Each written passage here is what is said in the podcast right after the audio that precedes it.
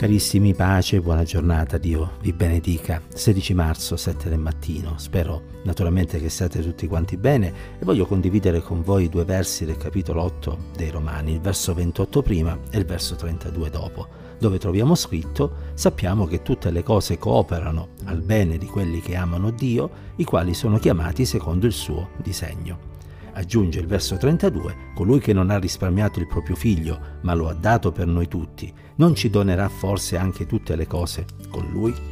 Bellissimi questi versi e mh, mm, proprio in relazione ad essi mi viene in mente una storia che ho letto tempo fa, la storia di un giovane cristiano il quale eh, cantava per le strade e si accompagnava con una chitarra. E proprio mentre stava facendo questo arrivò un acquazzone e così decise di rifugiarsi sotto il portico di un palazzo.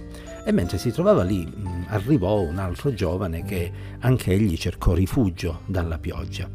I due si ritrovarono vicini l'uno all'altro e cominciarono a scambiare qualche parola.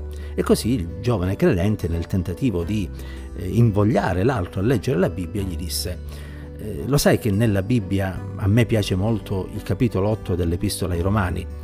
Eh, la pioggia cessò, i due ragazzi si separarono senza dirsi altro e poco dopo il giovane che eh, era sopraggiunto, vale a dire il non credente, venne arrestato e messo in prigione. In prigione pensava sovente a quelle parole, in particolare al, al capitolo 8 dei Romani di cui in modo molto superficiale gli era stato parlato per la mancanza di tempo. E senza molte difficoltà si procurò una Bibbia e cominciò a cercare dove si trovava Romani. Trovatolo, cercò il capitolo 8 e lentamente si immerse nella lettura di quel testo che per lui era qualcosa di nuovo. Le prime parole sembravano scritte proprio per lui, lui che era condannato dagli uomini, e cioè non c'è più alcuna condanna per quelli che sono in Cristo Gesù. Incuriosito continuò a leggere, il Signore cominciò a parlare il suo cuore e alla fine realizzò di essere un peccatore davanti a Dio, di essere meritevole della condanna di Dio, ma quelle parole iniziali, non c'è più alcuna condanna per quelli che sono in Cristo Gesù, misero in lui una speranza, anzi una certezza, e cioè che in Cristo poteva essere liberato dalla condanna che meritava a causa della sua disubbidienza a Dio. E così accettò il Signore nella sua vita, chiese perdono, si pentì, eh, invocò oh, il sangue di Cristo e la sua vita venne cambiata, venne trasformata. Certo dovette scontare la pena per i reati che aveva commesso, ma quando uscì era una persona totalmente diversa. E andò per la città alla ricerca di quel giovane che gli aveva parlato, in quanto lo voleva ringraziare, ma non riuscì a trovarlo.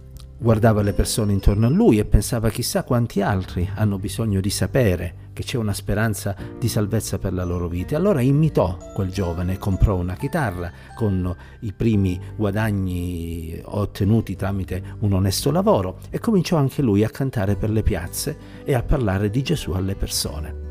Cosa ci insegna questa storia?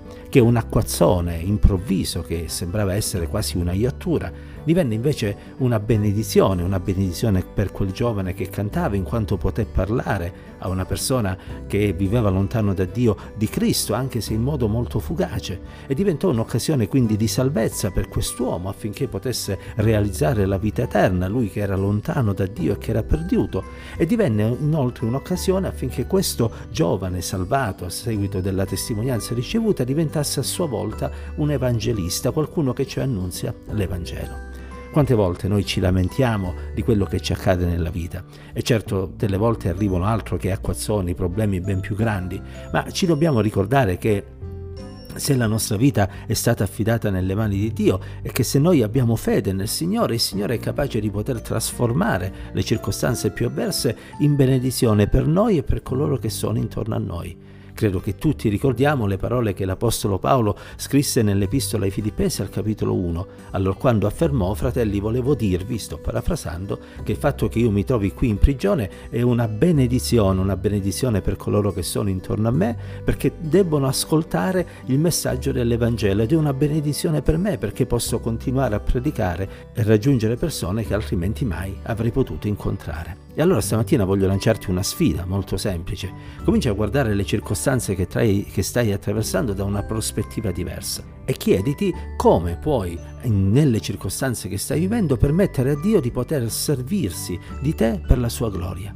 allora comincerai a vedere che veramente ciò che è scritto nella parola di Dio, che tutte le cose cooperano al bene di quelli che amano e temono il Signore, diventerà una realtà pratica nella tua vita non lasciarti prendere dallo scoraggiamento né dalla rabbia né dalle emozioni, ma permetti allo Spirito di Dio di guidare i tuoi passi, perché anche nella tempesta il Signore ha un piano per la tua vita. Coraggio, vai avanti, temi il Signore, ama il Signore, onora il Signore, anche nelle situazioni avverse rimani fedele a Lui e Lui ti farà vedere la sua gloria e tu un giorno potrai testimoniare che sì, Dio ha permesso delle prove nella tua vita, ma in quelle prove tu hai visto Dio all'opera e hai potuto sperimentare ancora in modo più profondo il suo amore e la sua grazia per te. Che la pace, l'amore, la presenza e la guida di Dio ti possa accompagnare ancora oggi. Dio ci benedica insieme.